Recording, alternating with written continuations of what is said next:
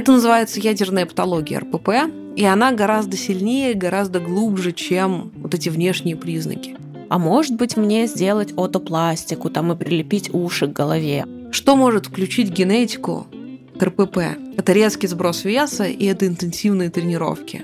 У меня просто комбо. Мне стыдно, что ты трогаешь мое тело. Мне стыдно, что под твоими пальцами жир. Привет, друзья! Вы слушаете подкаст «Ешь спокойно. Все об отношениях с едой и самим собой».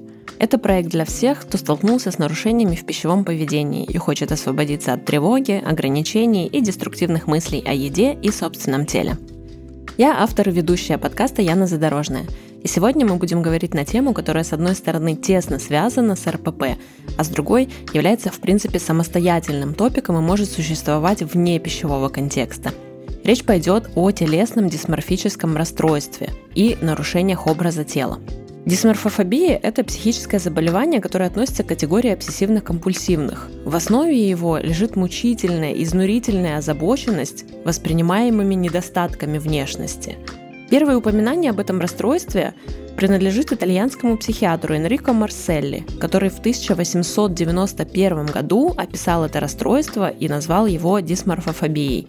По данным Международного фонда ОКР, этим расстройством страдает около 2% населения. Таким образом, оно является более распространенным, чем шизофрения или нервная анорексия.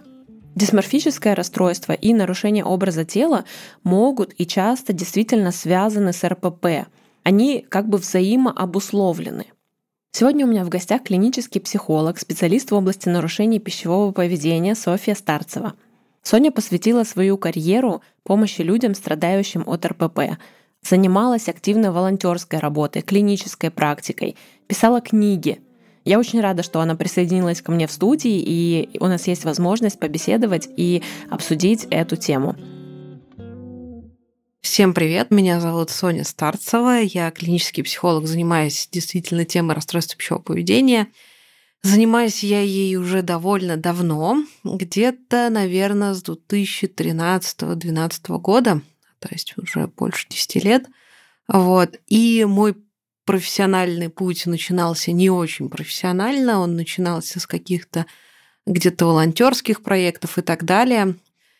В свое время у меня у самой было РПП, как и многие, кто начинает заниматься этой темой, да, видимо так. И но у меня помимо РПП были еще и другие отягощающие обстоятельства зависимости от э, психоактивных веществ и от алкоголя тоже. И когда, в общем, я стала уже работать с тем, чтобы выбираться из всего этого, то, понятное дело, там было сложно понять, что первичнее. Там, это зависимости, это РПП или еще что-то там, или это вообще жизненные обстоятельства. И это то, с чем сталкиваются многие клиенты – даже если у них нету проблем, связанных с наркотиками, например, да, то, как правило, в их жизни много всего происходит. Это и кризисы экзистенциальные какие-то, это и, может быть, какие-то травмирующие события. И когда они приходят, то многие специалисты, начинающие особенно, путаются, с чем нужно работать в первую очередь. Там, да, вот с этими событиями или с РПП. И это большая такая тоже тема. Вот. Ну и, соответственно, у меня тоже, как у человека, который это все переживал, тоже не было понимания. Ну, я, в общем, двигалась по принципу того, что может меня быстрее убить. Вот. И очевидно, что наркотики или алкогольная зависимость могли это сделать быстрее на тот момент. И у меня была возможность только использовать бесплатную помощь, были проблемы с деньгами, и я тогда стала в анонимные ходить, анонимные наркоманы и так далее. Оттуда я узнала про переедающих анонимных, и если кто в теме, или те, кто не в теме, то у анонимных есть несколько вариантов групп. Это анонимные переедающие, компульсивные – есть анонимные булимики, анорексики и так далее. И вот фишка в том, что в разных группах там есть разная концепция. То есть если с алкоголиками, например, все понятно, ты приходишь, и там везде одна концепция, и везде, ну, условно говоря, одна программа то в передающих там везде очень разные концепции, разные программы. Какие-то программы предлагают отказываться от сахара, например, какие-то от триггерных продуктов, какие-то от идеи переедания, какие-то от идеи контроля, например, за едой или за формой тела. Ну, в общем, концепция того, с чем мы работаем и что передоверяем высшей силе, там много разных. И в этом была проблема, потому что ты приходишь, и ты не знаешь, а что нужно именно тебе. Вот. И на тот момент я очень много волонтерила. Я волонтерила как для анонимных наркоманов и алкоголиков. Поскольку я знаю хорошо английский, то я, мы привозили спикеров западных, и я их синхронно переводила, плюс мы там помогали с билетами, гуляли, тусовались и так далее. И я хотела такую же работу сделать для группы. То есть я хотела какую-то группу адаптировать. Вот. Нас было, нас было несколько девочек, вот, кто мы собирались, тоже пытались что-то такое сделать. Но оно как-то не работало, вот по крайней мере на моей памяти. То есть мы пробовали, но народ не собирался. То есть ты долго, часто приходишь, и на собрание не приходит никто. Народ как-то не откликался, программа как-то не работала и так далее. Было много таких сложностей. И где-то параллельно с этим я устроилась работать в частный центр, который работает тоже с зависимостями. И там, короче говоря, мне предложили в итоге вести бесплатную группу поддержки для тех, кто справляется с зависимостью, например, но в процессе набирает вес. Тогда было непонятно, что это за категория людей, то есть у них РПП, не РПП, они, ну просто вот они, как бы у них проблемы с едой. Вот, и, соответственно, мне безумно нравилось с ними тоже тусоваться. Я не могу сказать, что мы тогда работали. Мы скорее тусовались, мы собирались и что-то обсуждали. И я тогда просто как-то экспериментировала с тем, что им можно предложить. Какие-то всякие тогда им арт-техники предлагала. Но это все было очень интуитивно. Да? То есть я за поями читала какую-то западную литературу, которая предлагалась, потому что у нас литературы очень мало даже до сих пор. Вот. Потом были другие какие-то волонтерские проекты. И надо сказать, что параллельно я всегда работала на других работах. То есть это никогда не было моей деятельностью какой-то основной. А потом, я даже не помню, почему я стала учиться на психолога. Что-то я просто, надо было повысить какие-то свои компетенции какие-то, чтобы помогать. Как-то было так между делом.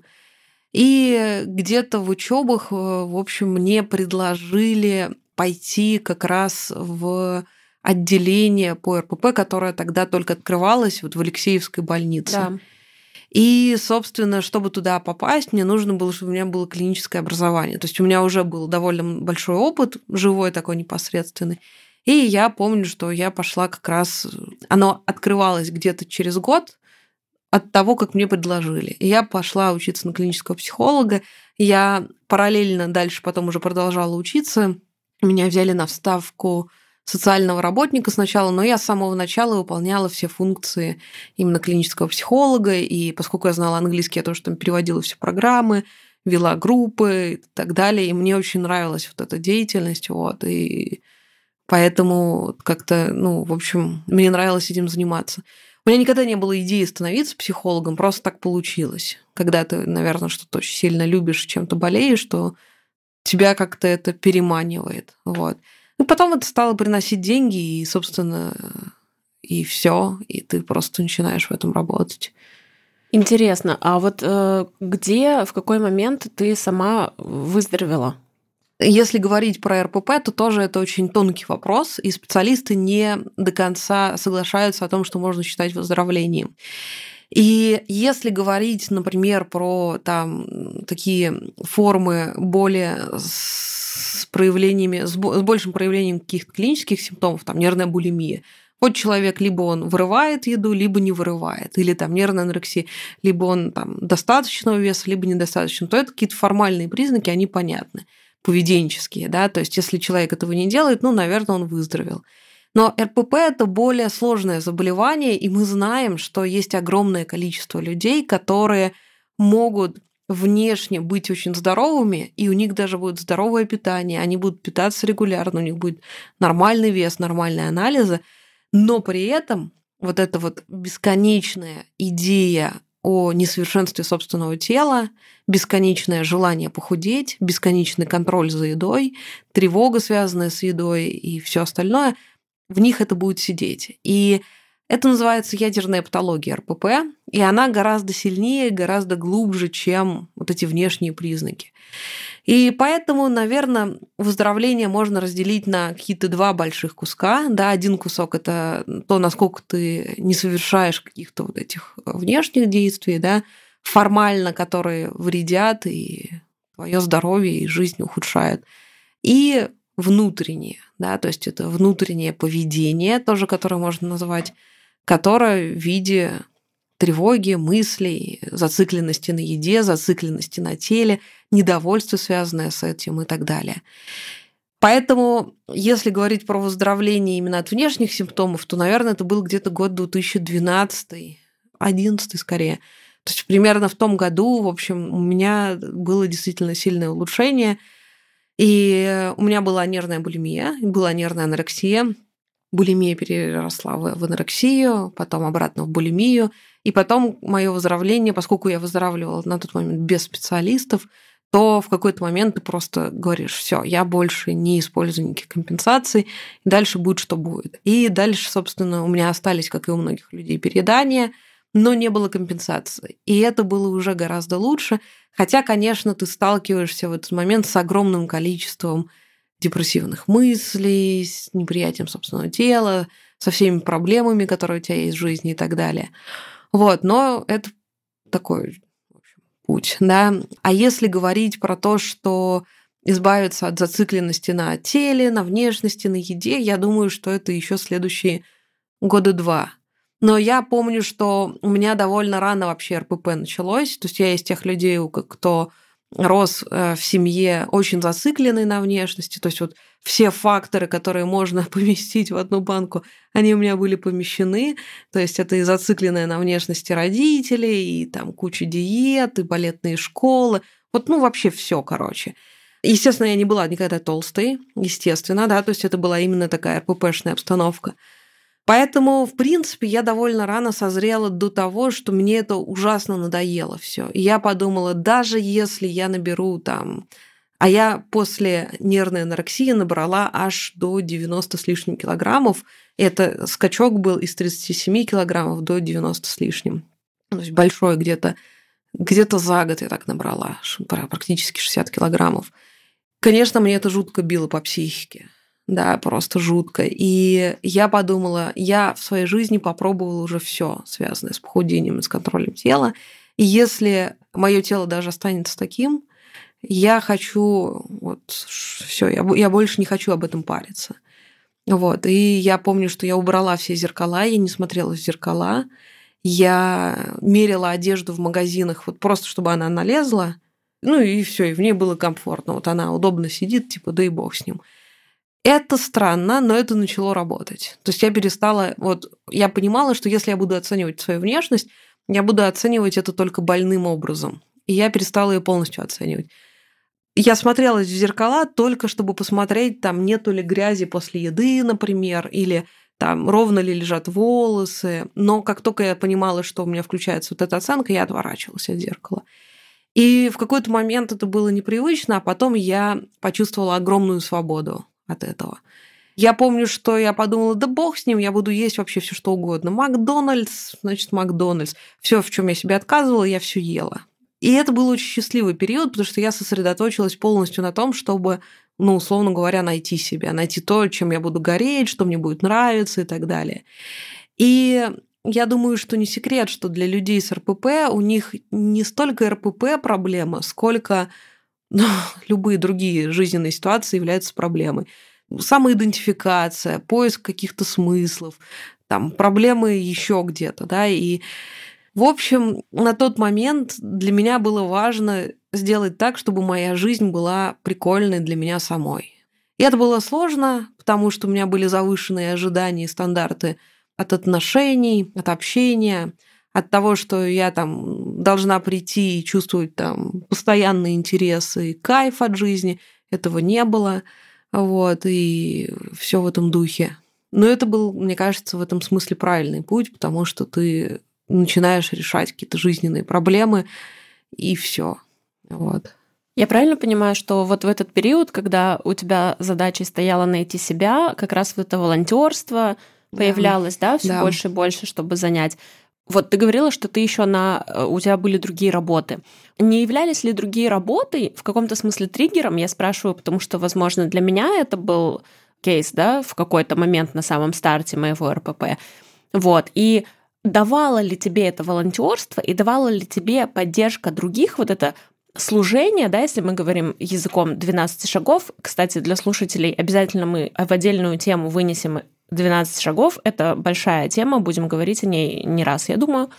Насколько вот это служение, э, волонтерство сыграло свою роль в том, что тебе удалось вот отвернуться от своего отражения в зеркале, чтобы повернуться лицом к себе, так скажем. Угу. Ну, это большой вопрос, потому что я помню, ну, у меня совпало, что я отказалась от всех веществ и от вообще от каких-то вещей, связанных с РПП. И я помню, что я тогда погрузилась в какую-то жуткую депрессию. Депрессию, апатию. Она прям была на биологическом уровне, когда ты смотришь вокруг, и ты все видишь как за мутным стеклом. Тебе все очень интересно. Ты смотришь на людей, которые обсуждают какие-то очень простые вещи, там, покупки или тусовку в выходные, и ты не понимаешь, как они могут быть в это включены тебе настолько вот неинтересно это все. И было очень трудно жить, на самом деле. И я работала только потому, что мне нужно было содержать себя, там, оплачивать квартиру и так далее. И мне было все равно на какой работе работать. Я там была официантом, еще кем-то. И я очень плохо это делала. То есть меня часто выгоняли. Я старалась это делать. И я это делала плохо не потому, что я не старалась, а потому что, не знаю, мне кажется, у меня очень многие способности как-то ну, не получалось почему-то. Вот. Волонтерство это был, наверное, способ действительно почувствовать какую-то жизнь. Я помню, ну, это был там один из периодов, я работала с онкологическими пациентами, и вот там было очень интересно. То есть я понимала, что единственное место, где мне прикольно, это там, где я слушала их истории. Вот. И это было странно, это было очень, ну, как бы тоже, это отделяло меня от людей обычных людей вот в, в моем окружении. У них была работа, они ходили в офис, у них были простые заботы, они ходили в кино и на свидание. А мне было с ними неинтересно. Мне было интересно вот там.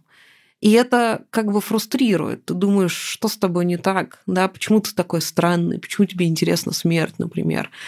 И потом, наверное, одна из вещей это когда ты от себя отстаешь и думаешь, да, окей, ладно, мне интересно умирание, мне интересны люди, которые там мне не интересны эти люди. Когда ты перестаешь тоже от себя как-то спрашивать, вот, то, конечно, у меня отвалились огромное количество отношений, в том числе романтические, но, с другой стороны, ну, ты делаешь то, что тебе интересно, а потом ты как-то становишься более нормальным, что ли, быть, социальной точки зрения. То есть ты не остаешься в этом.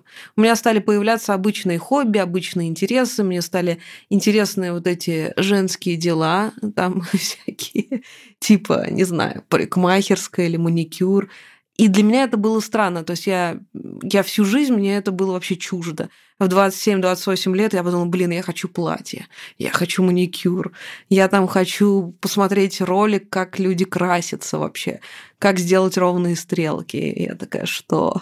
И это прикольно, это тебе начинает откликаться, ты это делаешь не потому, что так нужно, а потому что ты, ну, что-то в тебе просыпается, короче. Может быть, это выздоровление какое-то от депрессии, но это какое-то очень здоровое такое отношение, здоровый интерес. Ты проходишь какие-то, может быть, подростковые стадии, но по-другому. Ну, как-то. Да, мне это очень-очень-очень знакомо, особенно вот отрицание всего вот этого материального и всего украшательства а, в период депрессии это вообще просто кажется чем-то. И причем мозг подстраивает объяснения, которые именно тебе подходят, почему это ужасно отвратительно, и тебе не нужно тратить на это свое внимание. И потом тоже я э, прям э, ты рассказываешь, и я вспоминаю свое собственное удивление, когда тоже я такая, может быть, сделать ногти. Ага. И это прям такое событие. Вот. Да. Да, очень. Э, конечно, вообще удивительно, насколько у каждого индивидуальная и особенная история, и при этом настолько генерализированные, да, вот эти Похожие вот вещи. процессы. Да, то есть Удивительно. Но это, кстати, одна из причин, почему я стала делать подкаст, потому что когда в период, когда я стала искать помощи какой-то, это действительно правда, что у нас нет никакой вообще информации доступной. И мне тоже повезло знать хорошо английский язык, и я подумала, ну, наверняка же есть подкасты какие-нибудь там. Вот, и они действительно есть. И когда я начала их слушать, и я услышала, что, о боже, у кого-то там в Австралии то же самое, что у меня. И это было настолько окрыляющее чувство не одиночества в противовес тому, что когда я пытаюсь там делиться с друзьями, они вообще не понимают, что я имею в виду. Угу. Вот. И да, это вот, мне кажется, это важно. Важно вообще говорить о том, что у всех одно и то же, потому что это как будто тебя э, заземляет и, и не дает тебе уходить вот в эту историю, что типа я потерян, все. То есть очень круто. Э, Соня, смотри, давай, если вернуться вот к теме дисморфического расстройства, как у тебя вот в твоем личном опыте э, с этим обстояли дела? Ты говорила, упоминала про балет, наверняка, и что ты не была толстая. Вот какое у тебя было в юном возрасте ощущение там собственного тела, Расскажи поподробнее об этом. Угу. Ну, если здесь э, быть точными, да, у нас есть дисморфобия, да, есть нарушение образа тела. Это немножко два разных термина, да. При нарушении образа тела, как правило, более свойственно для людей с РПП. То есть здесь больше характерно именно вот это вот нарушение понимания того, какого ты размера. То есть ты себе кажешься более толстым да, и при нарушении их образа тела люди чувствуют себя толстым. Есть такое понятие feeling fat, да, наверное, ты знаешь тоже. Когда ты, может быть, поел или там еще что-то, или ты проснулся, и ты чувствуешь себя более отекшим, более там, что у тебя части тела выпирают и так далее. Ну, особенно для людей с нервной анорексией, у них вот это очень сильное, может быть, ощущение после еды, что живот просто выпирает. А при дисморфобии там немножко другая вещь. Там оно не столько про вес тела, сколько про недовольство, так сказать, эстетической стороной. Например, э, там недавно я просто разговаривала с клиенткой, и прям живой пример, она мне говорила, что у нее глаза неправильной формы, и она очень детально это описывала, но я все равно не, не могла понять, типа, что ей не нравится. И она мне стала это зарисовывать, какое веко должно быть, а какое оно у нее. И там была какая-то супер небольшая деталь, короче, там. Вот. Потом, не знаю, она то же самое говорила про уши, что они там разной формы. У меня муж увлекается фотографией, у него есть очень много книг по фотографии. И там, например, значит, мы разбирали недавно книжный шкаф, и там какой-то фотограф очень детально описывал, какой должна быть модель. Ну, а поскольку он нюд, Ню еще фоткает, он там говорил, что грудь должна быть только определенной формы. Я так я тоже не поняла, что там за форма должна быть. Ну, короче, она должна быть определенной. И я думаю, что люди в индустрии красоты там тоже могут привести огромное количество примеров, да, от дизайнеров и так далее, когда они там говорят, пальцы должны быть определенной формы. И это тоже прям заморочка. Вот это больше к дисморфобии. А к нарушению образа тела это вот больше вот это вот feeling fat и так далее. То есть люди с РПП, ну так часто классические, в целом их может устраивать их внешность, их только не устраивает их жирность, так сказать, в кавычках. Вот. Бывает, что это смешано. То есть мне, например, не нравится, что я условно жирный. Я сейчас все время показываю кавычки, но забываю, что их здесь не видно.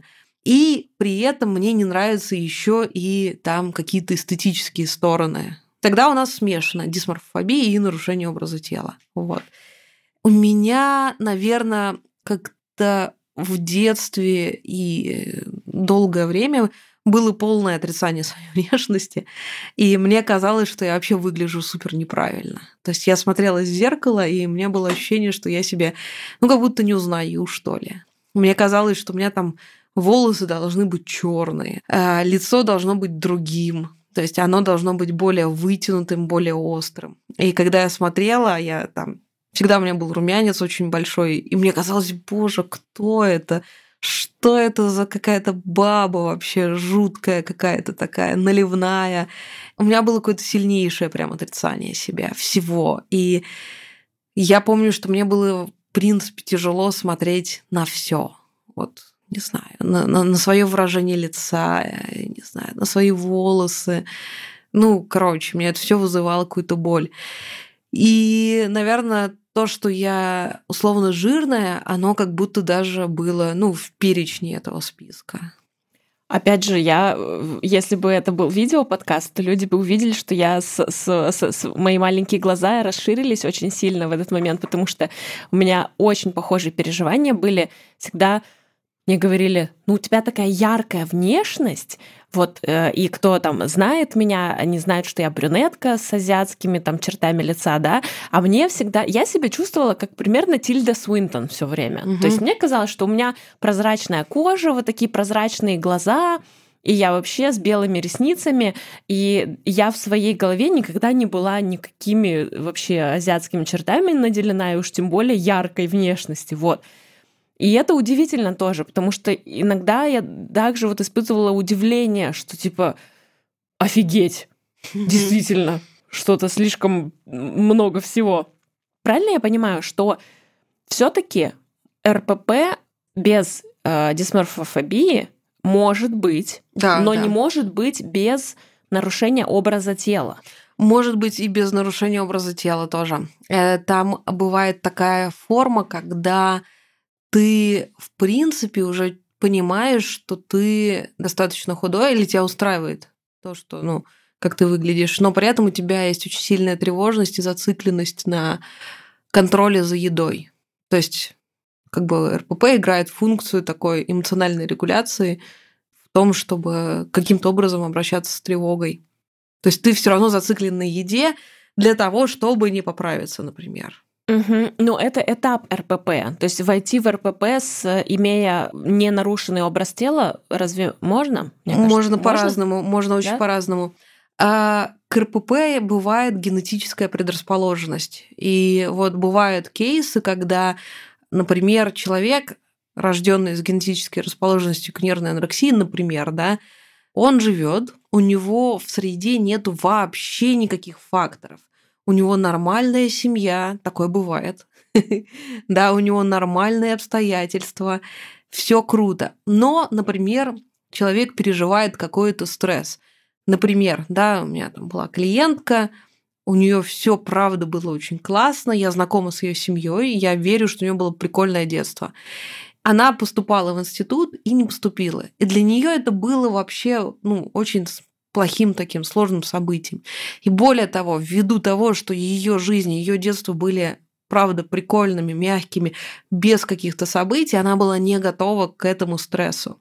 И дальше она на этом стрессе случайно сбрасывает какое-то количество веса. И эта штука, именно этот стресс и этот сброс веса включает в ней РПП, включает в ней вот эту генетику, предрасположенность к нервной анорексии. Самое, что интересно, у нее даже на протяжении всей жизни у нее вообще не было идей, связанных с красотой тела. Но в чем фишка, в чем прикол генетической предрасположенности? Например, если ты алкоголик, то узнать, что ты алкоголик, ты можешь только одним способом – напившись. Да, вот если ты ни разу в жизни не напился, у тебя может быть генетика, но ты не знаешь, что ты алкоголик. То есть, соответственно, генетика включает да, вот какой-то эпизод э, с употреблением алкоголя, плюс, может быть, еще какие-то факторы в виде стресса и там всего остального. А с РПП что может включить генетику РПП? Это резкий сброс веса и это интенсивные тренировки. У меня просто комбо. Вот. Э, грубо говоря, если бы не произошло вот этого резкого сброса веса интенсивных тренировок, ты могла бы не узнать, что у тебя есть предрасположенность. Вот, и вот для там, конкретной вот этой девочки, да, вот моей клиентки, которая тоже была, у нее вообще не было вот как бы вот ничего связанного со внешностью, с телом не было. Ее события случайно триггернули, она сбросила много килограммов, у нее был стресс. То есть у нее первично была, ну, условно говоря, депрессия или там, депрессивный эпизод. Вот. Она на этом сбросила, а дальше она почувствовала отклик от организма, что ей было прикольно не есть и мало весить. Ей нравилось именно сам процесс сброса веса. Хотя у нее не было вот этой вот э, патологии, именно связанной с тем, что я должна быть худой. Ей нравилось именно то, что вот ну, как бы кайфовать от голода, от пустого желудка. Это то, что ее отвлекало от той боли, которая связана с непоступлением. Так, получается, мы приходим к тому, что да, дисморфическое расстройство это отдельное заболевание. Я так понимаю, что оно относится к категории ОКР, правильно, угу. обсессивно-компульсивных расстройств. Понятно, что есть э, категория также спортсменов, там бодибилдеров, еще кого-то, которые не имеют, ну, РПП, наверное, в чистом виде, такой РПП, который во всяком случае влияет на их жизнь настолько сильно, да, но тем не менее у них есть дисморфическое расстройство, когда им кажется, что мышца недостаточно э, большая все еще, и они... Это же тоже туда же можно отнести, правильно я понимаю? Ну, это может быть как и нарушением образа тела, так и относиться да, к дисморфобии. Тут надо более конкретно смотреть, какие у них э, симптомы, как они проявляются и так далее. Это может быть как одно, так и другое. И то, и другое может быть в отрыве от РПП, это правда. Угу. Давай тогда еще раз э, прям четко и простым языком, какие симптомы будут отличать дисморфофобию от э, нарушения образа тела при нарушении их образа тела я, грубо говоря, не до конца понимаю, какого размера у меня тело. То есть мое тело, мне кажется, большего размера, ну, если я женщина, да, более толстым, более отекшим, чем оно есть на самом деле. У Уоллера был очень прикольный эксперимент, когда он девушек с анорексией предлагал им, а, он, значит, поставил несколько арок разных, и он предлагал им выбрать ту арку, через которую они смогут пройти и через которую они не смогут пройти. И они, значит, все время выбирали гораздо более широкие арки, а те, в которые они бы тоже прошли бы спокойно прямо, они считали, что они в них не влезут.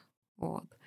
И есть много таких тоже разных экспериментов, когда там ставили силуэты и предлагали выбрать тот силуэт, который тебе соответствует.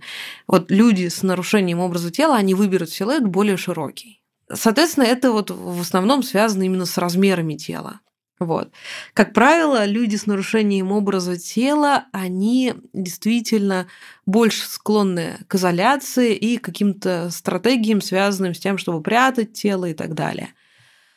А что касается дисморфобии, то здесь это больше относится к тому, что мне не нравятся недостатки с моей внешности. Например, форма черепа, или форма глаз, или там недостатки, связанные с кожей, или еще что-то. При э, дисморфобии люди очень часто используют различные перепроверки, там, смотрятся в зеркало, фоткаются на телефон, и они очень часто могут использовать других людей для того, чтобы переспрашивать их, что ты думаешь об этой части тела. Люди с нарушением образа тела, как правило, такого не будут делать, естественно. Они, наоборот, будут как-то стараться отвлечь внимание от своего тела. Да, теперь э, более понятно. Но а вот скажи, у тебя были когда-нибудь, э, может быть, у клиентов или вообще встречала ли ты случаи, когда человек, вылечившись из от нарушения образа тела, ушел в дисморфофобию? Я вот такой вижу пример и потенциал у себя, да.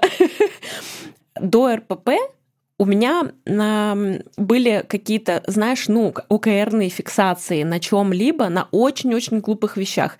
Я люблю приводить пример, как я сильно беспокоилась, что у меня цвет волос немножко отличается от цвета бровей.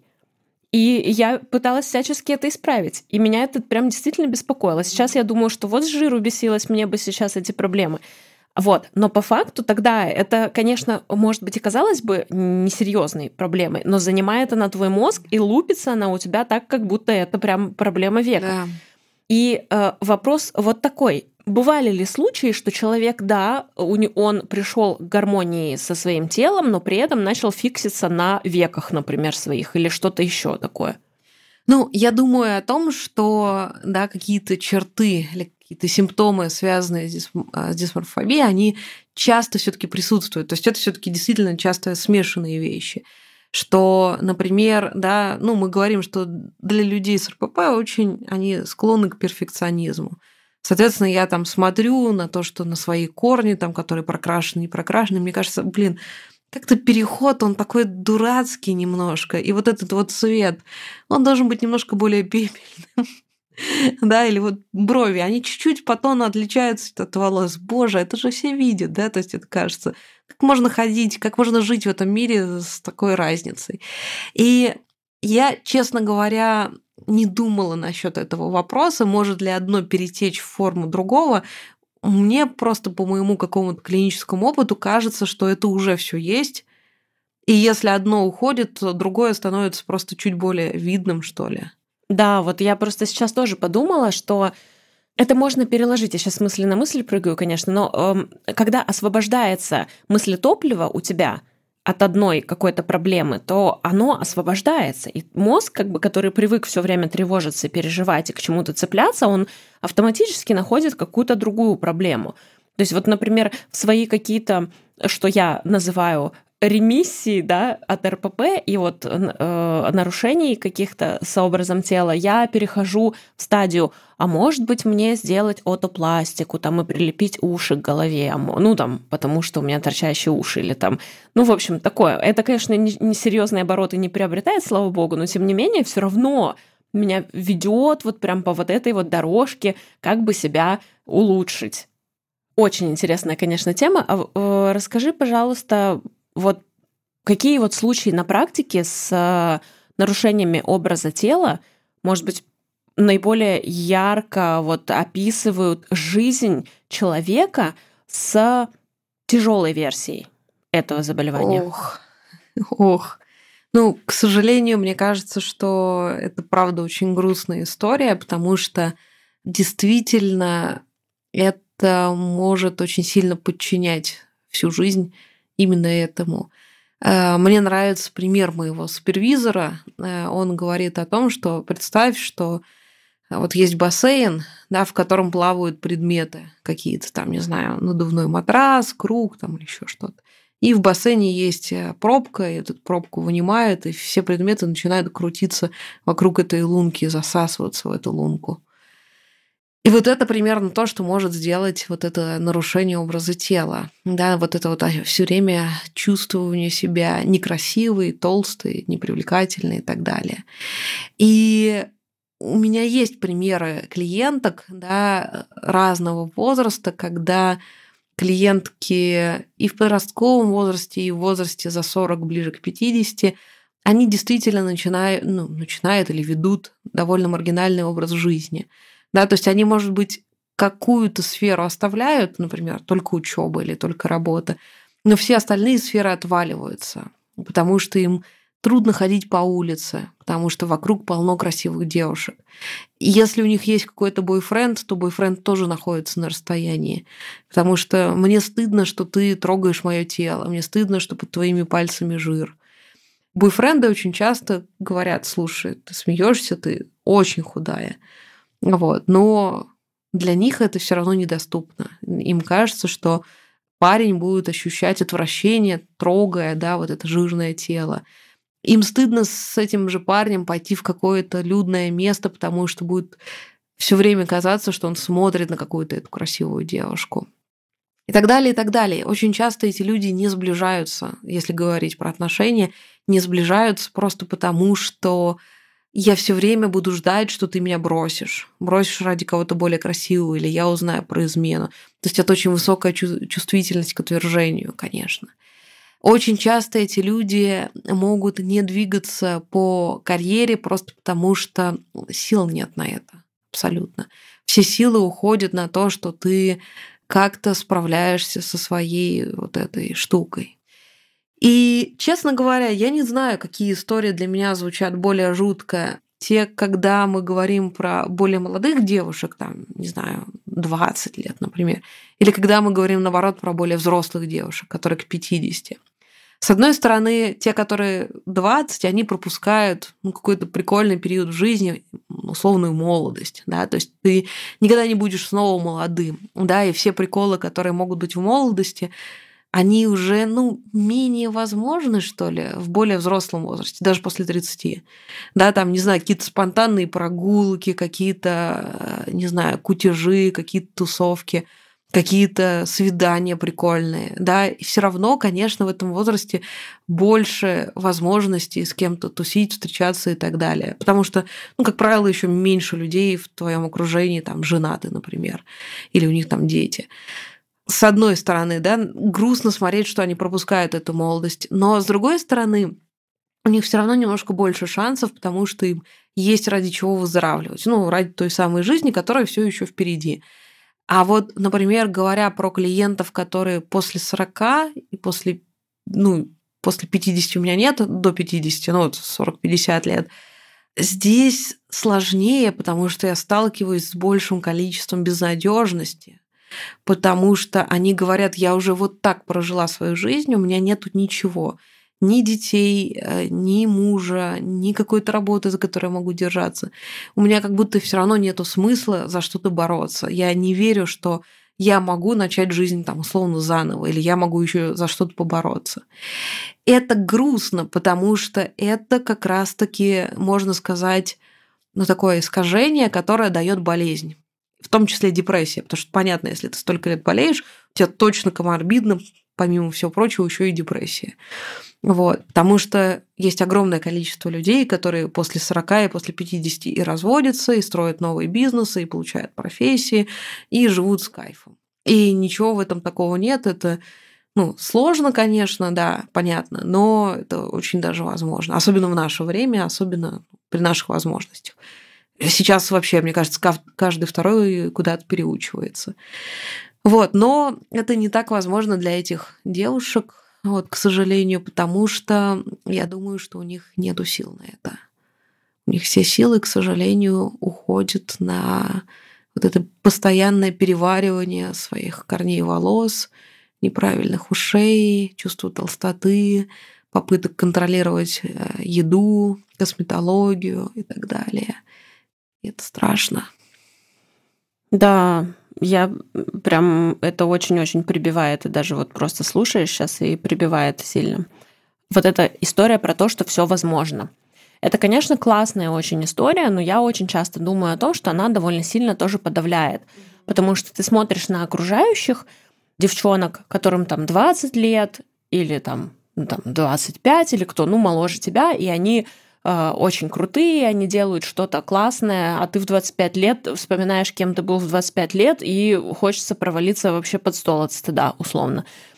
И вообще вот эта вот достигаторская тема, она демотивирует порой, потому что тебе нужно прилагать много усилий, чтобы возвращать себя к тому, что у тебя свой путь, что у тебя то, что там достигают другие, это не значит, что тебе нужно того же. Давай сосредоточимся на аутентичных желаниях. А где у нас эти аутентичные желания? Давай-ка раскапывать вот это все. Это все занимает очень много мыслей, очень много энергии, пока ты до этого докопаешься. А держать все это на поверхности в тот момент, когда тебе из каждого утюга буквально говорят, двигай жопой, давай, действуй, делай это сейчас, это ну просто с ума можно сойти. Я в какой-то момент отписалась просто от всех в Инстаграме. Вот и до сих пор, с тех пор, как я много лет назад отписалась, я подписалась на пять человек, из которых одна моя мама, а второй мой братишка, который ничего не публикует никогда.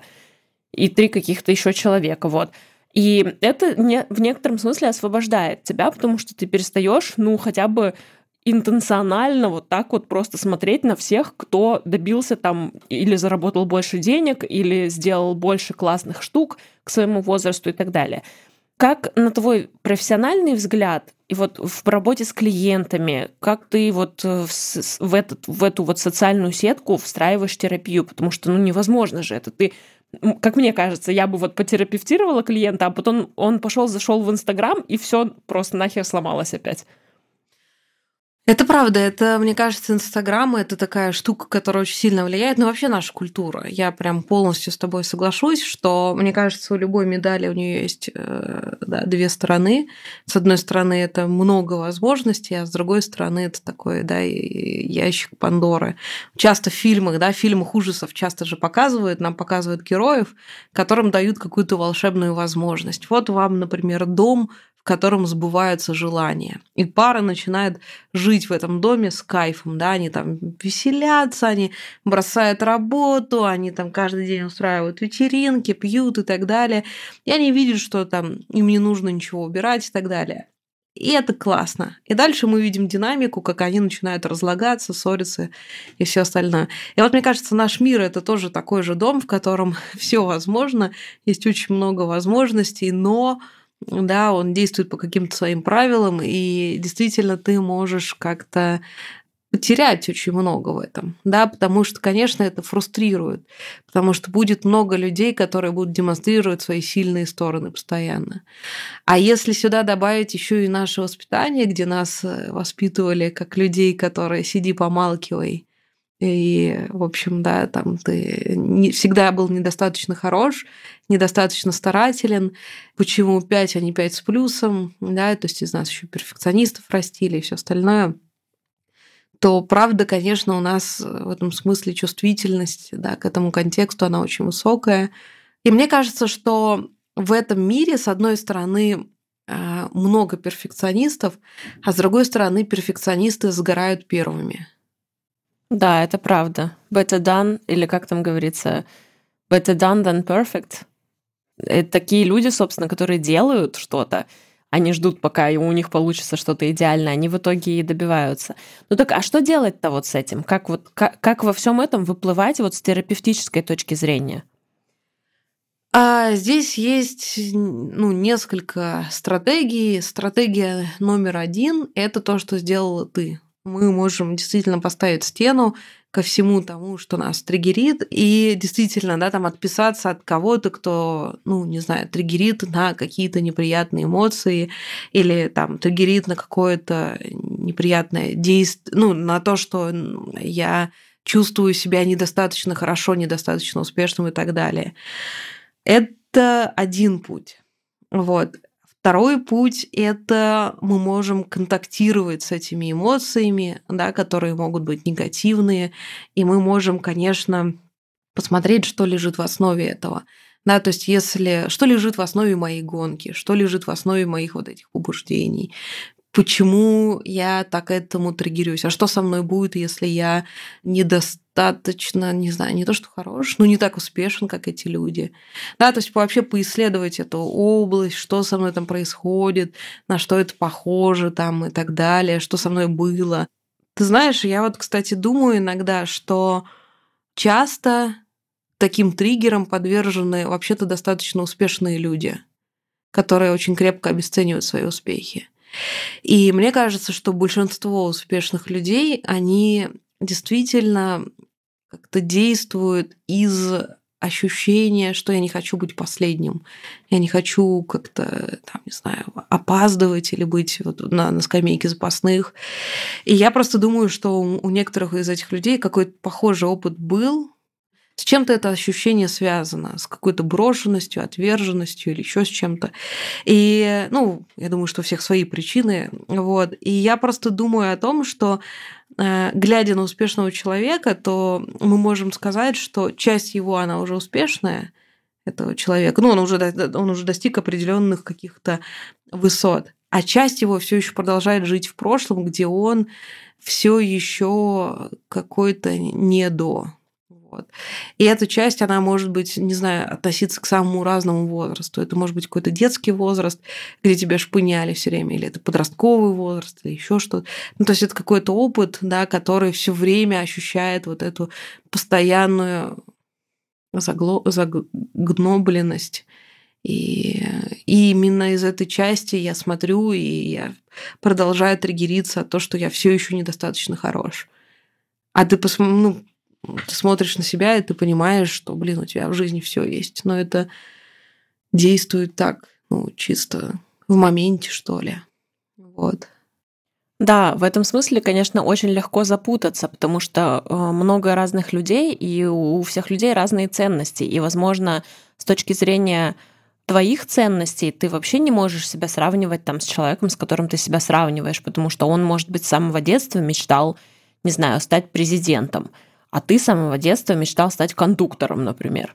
Ну, угу. да. А, вот скажи с точки зрения терапевтических школ, какая сейчас на данный момент вот э, э, более эффективно, чаще используется для работы с нарушениями образа тела, дисморфофобией и вот этими вещами? Ну, есть хорошие исследования для КПТ третьей волны. Это акт uh, Acceptance Commitment Therapy терапия принятия ответственности, это CFT, хотя там очень мало исследований, и, в общем, как бы она так еще требует больше базы. Но вот, мне кажется, акт это основная, то есть там больше всего книжек именно в акте, вот, больше всего каких-то прикольных процессов описано. Ну и сейчас вообще сейчас есть очень прикольный тренд того, что терапия начинает все больше опираться на процессы. И вот есть сейчас э, такая тенденция к тому, чтобы КБТ, когнитивно-поведенческая, она тоже была больше с упором на процессы. Что это значит? Это значит, что у нас есть протокол, например, вот у тебя есть симптомы, и к этим симптомам делай раз и делай два. И так работало долгое время. Но Сейчас люди уже очень сильно образованы. Большинство клиентов, которые к тебе приходят, они уже знают, как правило, очень много, даже если они этим не интересовались. Они это видели в Инстаграме, они об этом слышали и так далее. Найти тупого клиента сейчас очень трудно, и это большое счастье, потому что он очень э, доволен всему, что ты делаешь. Вот. Но их мало. Вот. И, соответственно, что значит терапия, ориентированная на процесс? Это значит, что у нас есть протокол, но мы все таки больше опираемся на клиента и на те процессы, которые с ним происходят. И это заставляет терапевтов быть гораздо более тонкими, сложными существами. То есть мне нужно быть в контакте не только с тем, что происходит с человеком, окей, я вижу, что там ты отвела взгляд, ты поменяла позу или еще что-то. Я должна все время быть в контакте с что, ну, какие эмоциональные процессы с тобой происходят. Я должна их рефлексировать. Но помимо этого я должна еще осознавать, какие процессы происходят со мной. И поскольку я сейчас довольно много провожу обучений для начинающих студентов, я часто вижу, что они сами не очень хорошо, к сожалению, понимают свои эмоциональные процессы. И когда мы, значит, делаем какой-то ролл-плей, я, там, например, могу сыграть кусочек клиента, и я дальше спрашиваю терапевта, хорошо, как ты себя чувствовала, когда был вот этот и вот этот момент. И часто терапевты не могут сказать, что с ними в тот момент происходило. Но некоторые вещи, они видны. Ну, например, видно раздражение, да, когда человек начинает что-то делать. А терапевт не может это отрефлексировать. И вот, к сожалению, это большая проблема. Если терапевт не понимает, что с ним происходит на протяжении всего момента, он будет еще хуже ориентироваться в клиенте, и вот эти процессы будут запутаны. И, в принципе, новый тренд сейчас именно на то, чтобы больше понимать вот эти процессы, больше на них опираться, и, исходя из этих процессов, уже предлагать какие-то интервенции. Это получается гораздо более тонкая и ну, такая ориентированная на клиента работа. То есть это ну, больше, выше требования к специалисту уже, да? да? Это более, более опытные да. люди, которые должны да, да. уметь это делать и хорошо управлять собой и понимать. Раньше нужно было только знать протокол. Протокол, надо было знать хорошо расстройства, которые, да, там есть в МКБ или там в ДСМ. То есть надо было все это выучить наизусть. Если ты выучил, то ты пришел и фактически, да, это навыки лектора. Вот. Да, хорошие терапевты тоже ориентировались на процессы, но это было там третьим делом, четвертым делом. В первую очередь нужно было хорошо знать протокол, и если клиент не делает протокол, то тогда мы его возвращаем и говорим так, а что, что в чем проблема, почему ты не делаешь протокол? Вот. А, наверное, у меня вот один из последних вопросов уже, а, он возвращает нас к теме РПП, и к теме связи РПП и нарушения образа тела, вот я э, в своей терапии прихожу все больше к выводу, что именно работа с образом тела и гармонизация вот этой вот части, через нее как будто лежит вот путь. Ну, мой, во всяком случае, потому что там я тоже разные техники и дневники и прочие КБТ и разные вещи пробовала, и я понимаю, что где-то вот в глубоком-глубоком анализе вот этого вот потерянности, нарушения вот этого образа лежит вот зернышко где-то выздоровления. И вот интересно, что ты думаешь как специалист насколько первично, да, вот пофиксить нарушение образа тела в работе с РПП. И можно ли через другую лазейку все-таки найти выход оттуда? Угу. Хороший вопрос, и я думаю, что действительно это хороший очень путь, потому что а, это то, что относится как раз-таки к ядерной патологии, да, то есть такая сверхценность образа тела, веса, формы и так далее. Соответственно, действительно, если у меня окей отношения с собой, да, со своим телом, то понятно, что все выходящие составляющие в виде контроля еды и всего остального, там, интенсивных тренировок, они отпадают. И, соответственно, это же действительно такая стержневая штука, потому что она завязана очень сильно на самоуважении. Да, то есть если мое самоуважение строится исключительно на том, как я выгляжу, то, понятно, я буду всячески фиксироваться на этом и пытаться это починить через еду, тренировки и все остальное. И понятное дело, что мы живем в век, где внешность и красота играют большую роль, естественно. В мире полно лукистов. Но вопрос в том, что на чем еще может строиться мое самоуважение, помимо моей внешности. Это может быть моя профессиональная деятельность. Но если только на профессиональной деятельности, это тоже беда. Это может быть моя семья, ну и так далее. Да? То есть вопрос в том, что каждый пункт, он не является плохим. Вот внешность тоже не является плохим пунктом. Да? Я могу строить, ну, как одна из опор моей самооценки, может быть внешность. Но если это единственная опора, как любая единственная опора, это всегда очень большой риск.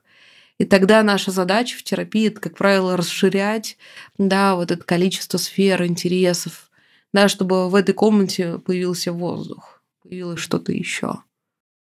Да, как э, великие слова умных людей, диверсифицируйте свою корзину, друзья. Отлично. Вот. Ну что ж, э, я думаю, что можно будет еще встретиться для разговора на другую тему какую-то. Мне очень понравилось, очень интересно. Соня, спасибо, что ты пришла, поделилась своим опытом. Конечно, хочется задать очень много личных вопросов, но я уже так за себя запланировала, что, я, наверное, этому нужно посвятить отдельную тему, потому что хочется про все поспрашивать. Вот. Э, ну, наверное, напутственные слова какие-то от тебя нашим слушателям. Ух, спасибо большое, что позвала. Я прям с большим удовольствием тоже пришла, и здесь очень приятное место, и это очень классное впечатление.